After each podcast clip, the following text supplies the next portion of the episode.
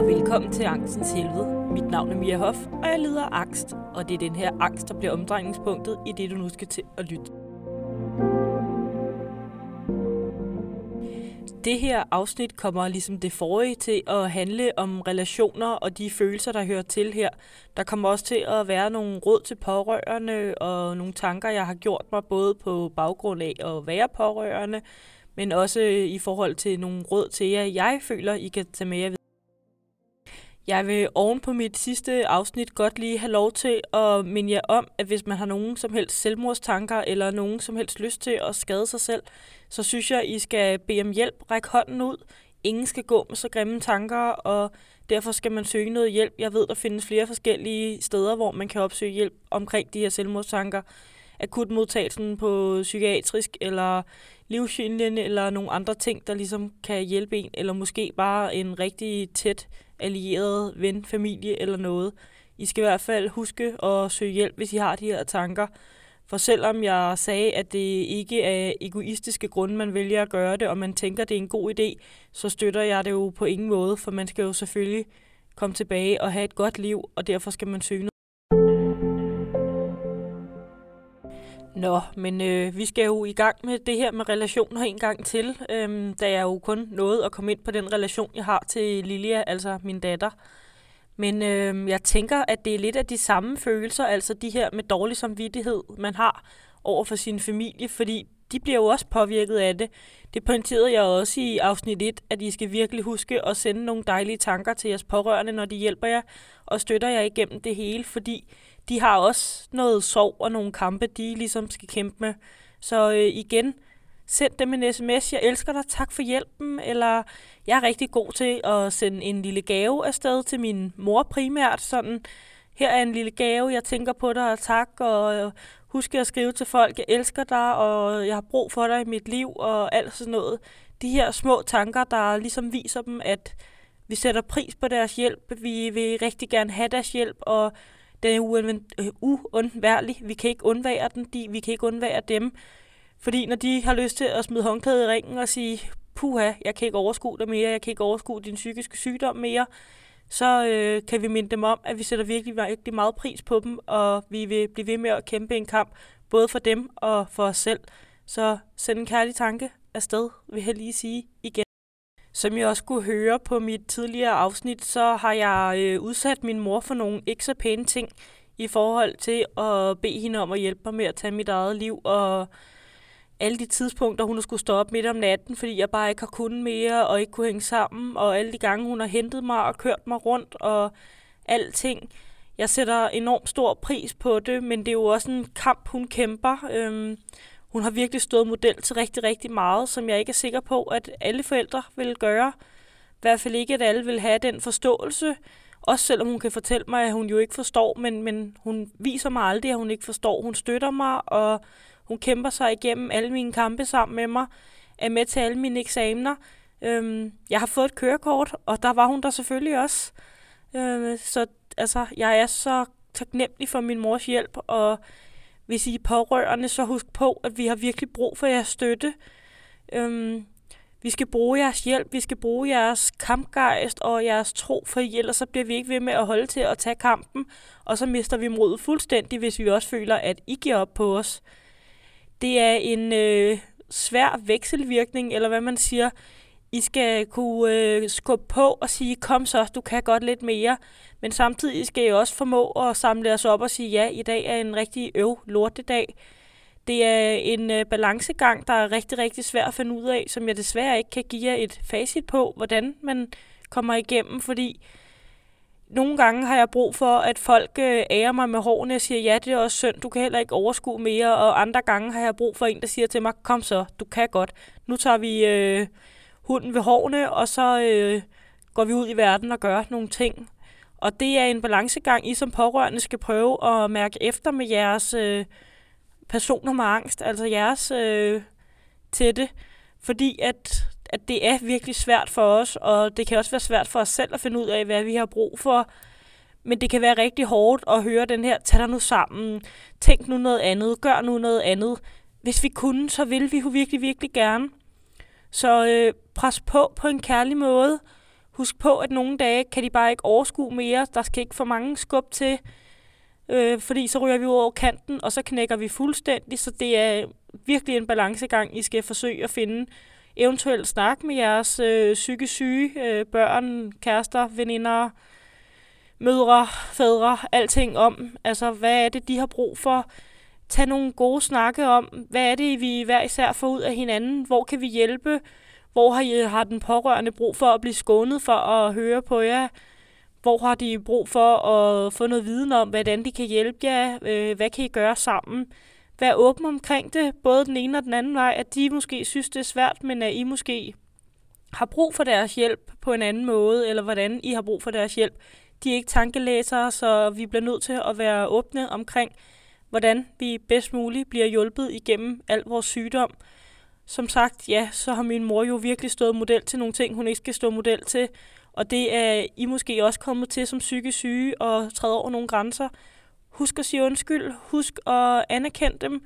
Sige, det er jeg virkelig ked af, og selvfølgelig skulle jeg ikke have budt dig det, og være dybt, dybt taknemmelig for, at de stadig står der på den anden side af det. Når vi er dybt urimelige og helt uretfærdige i vores øh, anfald af panik, angst, kedattighed, opgivenhed, så husk på, at vi lader det gå ud over jer, der er tættest på os. Husk på, at det er ren kærlighed, vi gør det. Eller det kan man ikke sige, jeg ved godt, det lød forkert. Men det er jo kærlighed på den måde, at vi tør gøre det over for jer. Det er jer, der er vores tætteste allierede, og derfor tør vi komme ud med det til jer, og håber på at få jeres støtte og anerkendelse, uanset hvor svært og ondskabsfuldt og tagligt det, vi byder jer er, så er det kun fordi, at øh, vi føler I vores tætteste, og her kan vi finde trygheden og Ja, som tæt familie eller kæreste, der øh, tror jeg, det er hårdt at være sammen med en, der er psykisk syg. Man skal være klar over, at man ligesom skal ordne nogle ting. Altså i hvert fald for mig, jeg kan ikke handle, jeg kan ikke selv komme rundt, og jeg kan ikke selv komme til København, og der er mange ting, jeg skal bruge hjælp til i hverdagen, og det har man ligesom på en eller anden måde skrevet under på, at man godt vil støtte mig i, og kan overskue, at man også skal hjælpe mig med mit liv. Øh, også i forhold til min datter har jeg jo fået enormt meget hjælp af min øh, kæreste. Det er selvfølgelig ikke en selvfølge, at de skal hjælpe, men har man valgt en, der er psykisk syg, så bliver man nok også nødt til at støtte her. Det er jo en dejlig støtte, der kommer hjem hver evig eneste dag og hjælper en igennem livet, så derfor er jeg jo også enormt taknemmelig for, at han gider at handle, og han gider at køre mig og støtte mig med mit barn og tage hende til min, de forskellige sportsgrene, hun går til, når jeg ikke selv kan. Gider at gå en ekstra tur med hunden, når jeg ikke selv kan, og man har jo ligesom nok skrevet under på, at man ja, skal være en ekstra voksen for den her person, der er psykisk syg, i hvert fald når de er rigtig, rigtig langt nede. Det lyder lidt som om, jeg ikke kan tage mig af mit eget liv, men det føles faktisk også sådan nogle gange, som om, at jeg har brug for en eller anden, der ligesom kan tage over. Øhm, Udover det, så skal de være klar på, at nogle ting kan vi ikke lige dukke op til. Det kan være en dårlig dag. Vi kan ikke lige komme med ud af døren, eller de bliver nødt til at blive hjemme og passe på os det er lidt på vores præmisser på en eller anden måde, de er her. Øh, og det tror jeg kan være hårdt, at man ligesom ikke kan regne med, om det er en god eller en dårlig dag, man kommer hjem til. Man kan ikke regne med, om det lige er dagen, hvor man skal ud og spise, eller hvor man skal til fødselsdage og alt muligt. Om man har lyst til at skulle med, eller om det bliver alene, de skal afsted. Eller altså, ja, på den måde er hverdagen jo uforudsigelig, fordi at vores angst styrer. Og nogle perioder, nogle dage har man mere overskud til at udforske succes og succes. Så kan man mere overskue og kæmpe videre og gøre nogle flere ting. Men så sker der en uheldig episode, sender os tilbage igen, og så starter vi lidt forfra, ikke? To skridt frem og et tilbage. Og det har man jo valgt at, at gå ind i. Øh, jeg valgte meget, meget hurtigt i vores øh, relation, da jeg mødte min kæreste, og fortælle ham, at jeg led af angst, og hvad det ligesom havde af konsekvenser for hans liv. For jeg følte, at han ligesom skulle have lov til at vælge det fra, hvis han synes, det var for meget. For jeg kan sagtens forstå, at man tænker, puha, det kan jeg ikke overskue, det har jeg ikke lyst til at være en del af, eller øh, ja, og derfor skulle han jo have lov til at vælge det fra allerede, inden at vi kom for tæt på hinanden. Så jeg ikke blev såret, og han ikke blev såret, og ingen blev ligesom snydt i det her. Så jeg øh, meld klart ud, når I møder nogen ret tidligt, at I har de her udfordringer, hvordan de kommer til udtryk, at det kan være op og ned, og der altid vil være perioder, der er nemmere og sværere, og hvad det er, I har brug for for dem. Vær meget tydelig også i jeres dialog her. Jeg har fundet ud af, at der er rigtig mange, der jo stadig vil acceptere mig, som jeg er, selvom jeg har de her udfordringer. Så det er ikke pinligt. Lad være med at gøre det til et tabu. Vi er mennesker med udfordringer, og derfor skal vi have noget støtte og noget hjælp for vores øh, nærmeste her. Og fortæl det på jeres tætteste date, eller nej, det hedder det ikke, på jeres første dates. Fortæl om, hvordan det er, hvordan det er beskrevet for jer. Måske ikke på den allerførste, men efter et par stykker, når I ligesom føler, der er ved at komme en relation. Så fortæl det og vær åben omkring det, så har ingen snydt nogen over. Og ja, det kan jo give mig enormt meget dårlig samvittighed, at jeg ikke nogen gange kan bidrage til alt det her herhjemme. Det gælder både det økonomiske, da jeg jo ikke har så mange penge, da jeg er på syge dagpenge og stadig skal have nogle udgifter, jeg skal betale. Så jeg kan jo ikke bidrage så meget. Øh, jeg prøver at finde de steder, hvor det ligesom er mig, der kan tage over. Det vil sige, at jeg står for al rengøring, oprydning, og med en hund, så skal der støvsuges næsten dagligt, så det er ofte, jeg gør rent. Derudover er det mig, der laver madplan, øh, indkøbslister og øh, næsten al maden. Så på den måde forsøger jeg ligesom at finde de steder, hvor jeg kan bidrage, og det er hjemme i hjemmet. Men øh, min kæreste er også indforstået med, at jeg nogle dage siger til ham, i dag kan jeg simpelthen ikke overskue det. Jeg kan ikke lave mad, eller jeg har ikke gjort rent, eller jeg har ikke lige fået vasket op, eller hvad det er nu, jeg skal. Fordi mit hoved har bare ikke kunnet, og det er han fuldstændig indforstået med, at sådan er nogle dage bare. Og igen skal I jo bære over med hinanden på begge punkter. Det kan være irriterende at komme hjem til et hjem, der roder stadig, når den anden bare har ligget på sofaen og dognet den, hvis vi kan sige det sådan. Vi er ikke dogne, vi har bare så meget kaos i vores hoved, så vi kan ikke andet end at ligge der og ikke kunne overskue tingene. Men øh, i morgen er en anden dag, og så kommer vi igen og vær sød og acceptere det. Øhm, og vær sød og anerkende dine pårørende i, at det selvfølgelig kan være irriterende at kigge på en, der igen bare ligger. Men det er ikke fordi, vi ikke vil, og det er ikke fordi, vi er dogne. Men vi er så overvældet over verden, at lige i dag, så går den ikke. Vi kan ikke komme ud af døren, vi kan ikke komme op og stå. Øh, vi har bare brug for en dag i sengen. Mit nervesystem kan efter et par dage med flere udfordringer i hvert fald have brug for en dag, hvor jeg får fuldstændig slappet af og lagt mig ned og lavet ingenting. Sådan kender jeg i hvert fald mig selv godt nok.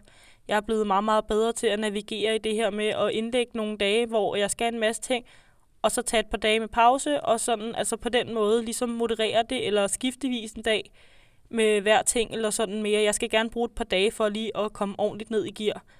Og, og det skal der jo være plads til, hvis man vælger at være sammen med en, der er psykisk syg. Men i hvert fald kommunikation omkring det. Vær åben, vær ærlig. Fortæl, hvad du har brug for. Fortæl, hvad du ikke har brug for. De skal gøre det samme. Fortæl, hvad de kan hjælpe med, hvad de ikke kan hjælpe med.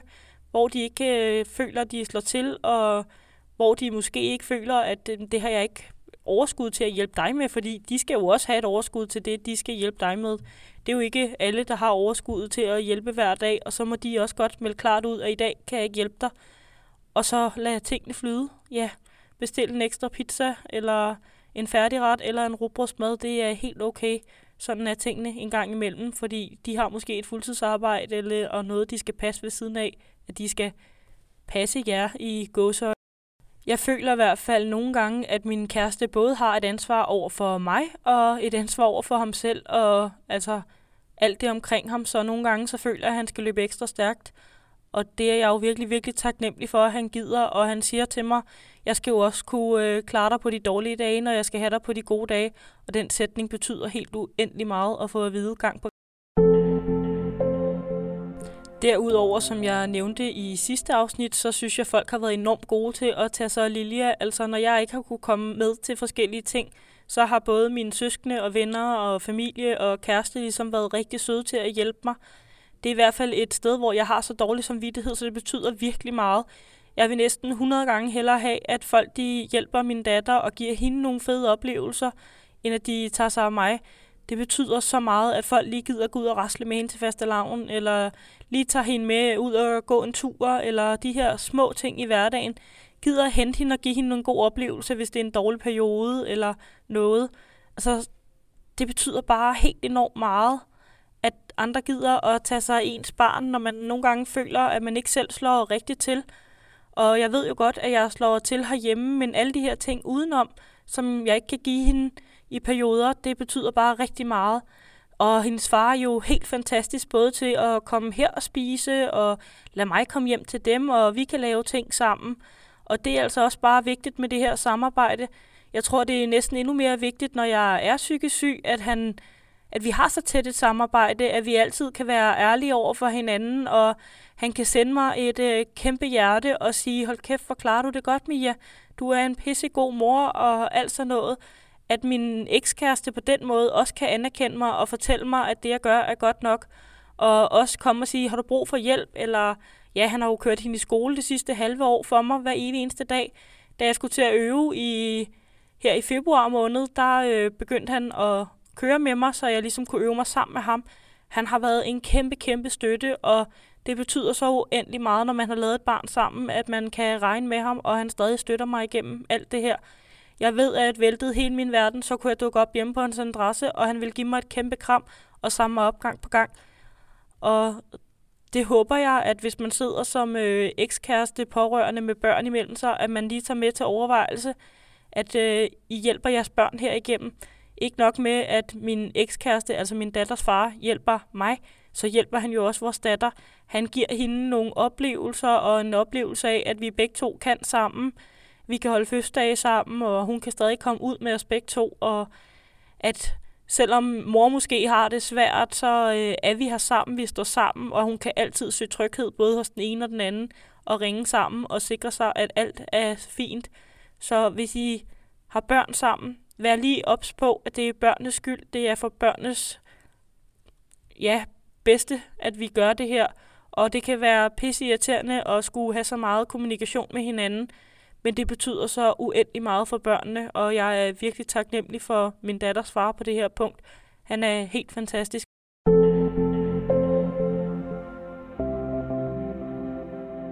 Jeg har i perioder haft rigtig svært ved at skulle overskue og planlægge ting selv. Det her med at skulle tage initiativ til, at man skal ud af døren, når ens hoved bare driller, det kan være rigtig svært. At skulle planlægge, at jeg skal i teatret, eller ud at spise, eller nogle andre ting, det kan man ikke overskue, når man bare tænker, det kan jeg jo ikke på grund af min angst. Så at skulle planlægge det selv, det er næsten en umulig opgave. Der synes jeg specielt mine venner har været virkelig, virkelig gode til at sige, åh, skal vi ikke gå ud og spise, eller nu gør vi sådan her, du møder op kl. 17, og så kører jeg der, og altså uden at jeg skulle planlægge en masse ting, så har de bare været rigtig gode til at tage mig med under armen og sige, kom, så går vi. I flere år, der ønskede jeg mig ikke nogen materialistiske ting i fødselsgave. Jeg ønskede mig bare oplevelser, hvor jeg ikke skulle tage stilling til, hvordan, hvornår og hvorfor. Men at de ligesom kunne tage mig under armen og sige, kom, jeg har bestilt billetter ude i kanten af biografen, eller ude i kanten af teaterstykket, jeg kører, eller altså ligesom på den måde får hjulpet mig ud af døren, uden jeg skal tage stilling til en masse ting, ud over alt den angst, jeg har. Det er helt vildt meget guld værd, og at folk tager det ansvar, det pres for en, fordi man kan ikke overskue også at skulle planlægge, samtidig med, at man skal diskutere med angst og sit hoved. Så hvis I gider at planlægge for os, altså tage teten og sige, kom, så går vi ud og spiser, eller kom, vi skal i byen, eller vi skal ud og gå en tur i skoven, kan det egentlig også bare være, for det kan være så sindssygt svært at komme ud af en dør. Så altså, det er også lige et råd, jeg vil give videre her. Lad være at spørge, hvad har du lyst til? Nogle gange bare sige, vi gør sådan her, og så er det det, vi gør. Altså, så kan der selvfølgelig være nogle ting, der gør, at ej, det kan jeg slet ikke, fordi at min angst siger, det, det kommer aldrig til at ske. Som for eksempel, hvis de sagde, kom, vi sætter os ind i toget. Var sådan, nej, det kommer ikke til at ske. Du skal selvfølgelig moderere det efter din pårørende, så du ligesom kan sige, det er det her, vi gør, vi modererer det på din måde. Altså ligesom det her med, at jeg vil godt have det ude i siden, at man ikke sidder inde midt i det hele, og man ligesom tager højde for nogle enkelte ting. Igen, kommunikation er vejen frem. Så øh, husk lige på at, at, at snakke sammen inden I planlægger, men ikke bed dem om at tage stilling til, hvad I skal lave, eller noget som helst. Det her med at bare blive taget i hånden og komme ud af døren, det er virkelig, virkelig guld værd, og det gør, at vi kommer afsted. Og det er jo igen det her med, at jeg øh, forsøger at få en mentor, fordi at så er det måske lidt mere til de her hverdagsting. Kom, nu skal vi lige ud og handle lidt, eller kom, vi skal lige ned og drikke en kop kaffe i hverdagen, hvor jeg måske ikke kommer så mange steder. Så, øh, så ja, det vil jeg i hvert fald også sige til pårørende. Prøv bare at planlægge uden at spørge, for vi kan ikke overskue at planlægge samtidig med, at øh, angsten fortæller os, at det kan vi ikke, så, så bare blive heddet ud af døren en gang imellem er virkelig, virkelig guld værd. Ja, altså har jeg så meget mere at sige? Jeg kan stadig den dag i dag, uden at jeg ser min far øh, sidde og græde over at savne ham, at jeg helt vildt gerne vil have et kram af ham, at han bare skal anerkende mig og fortælle mig, at jeg er god nok. Selvom jeg jo ikke rigtig har haft et forhold til ham i 15 år nu eller mere, det må nok være 20 år nok mere, øh, så øh, har jeg stadig brug for et kram af ham en gang imellem. Det er ikke mere end 14 dage, 3 uger siden, at jeg sad bare og græd og græd og græd, fordi jeg savnede min far. Jeg savnede at få et kram og få den der kontakt med min far på en eller anden måde. Så ja, det er øh, mærkeligt det her med relationer. Altså selvom jeg ikke ser ham, så øh, elsker jeg ham jo, og det er der nogen, der kan have lidt svært ved at forstå, sådan, altså, når jeg ikke har den tætte relation. Men derfor kan man godt savne alligevel, selvom man ikke ser det, der er rundt om en, og det gælder jo ikke kun min far. Det gælder jo alle, der har været en del af ens liv. Man kan godt savne, selvom de ikke er en del af ens liv, fordi de har jo været med til at påvirke hele processen. Også selvom de har gjort en ondt, så er der jo nogle ting, de stadig har gjort, som var godt for en. Øhm, nu var det lige et eksempel med min far, men jeg kan jo nævne eksempler med andre også. Øhm, ja, jeg tror egentlig, at det var det, jeg sådan lige umiddelbart vil sige om relationer. Hvis I har nogen kommentar omkring det her med relationer, eller spørgsmål, eller omkring det her med selvmord, øh, I har overvejer noget grimt, så øh, er I meget, meget velkommen til at skrive til mig. Og det kan I både gøre inde på min Instagram, frøken Hof, eller I kan gøre det på min øh, mail, miahoff I er meget, meget velkommen til at komme med ris, ros, spørgsmål, støtte. Jeg vil rigtig, rigtig gerne hjælpe jer. Når jeg har overskud til det, så svarer jeg. Jeg plejer at være rimelig hurtig til at svare, da det betyder enormt meget for mig at hjælpe og give råd, svare, sige tak og alt det her. Så I er meget, meget velkommen.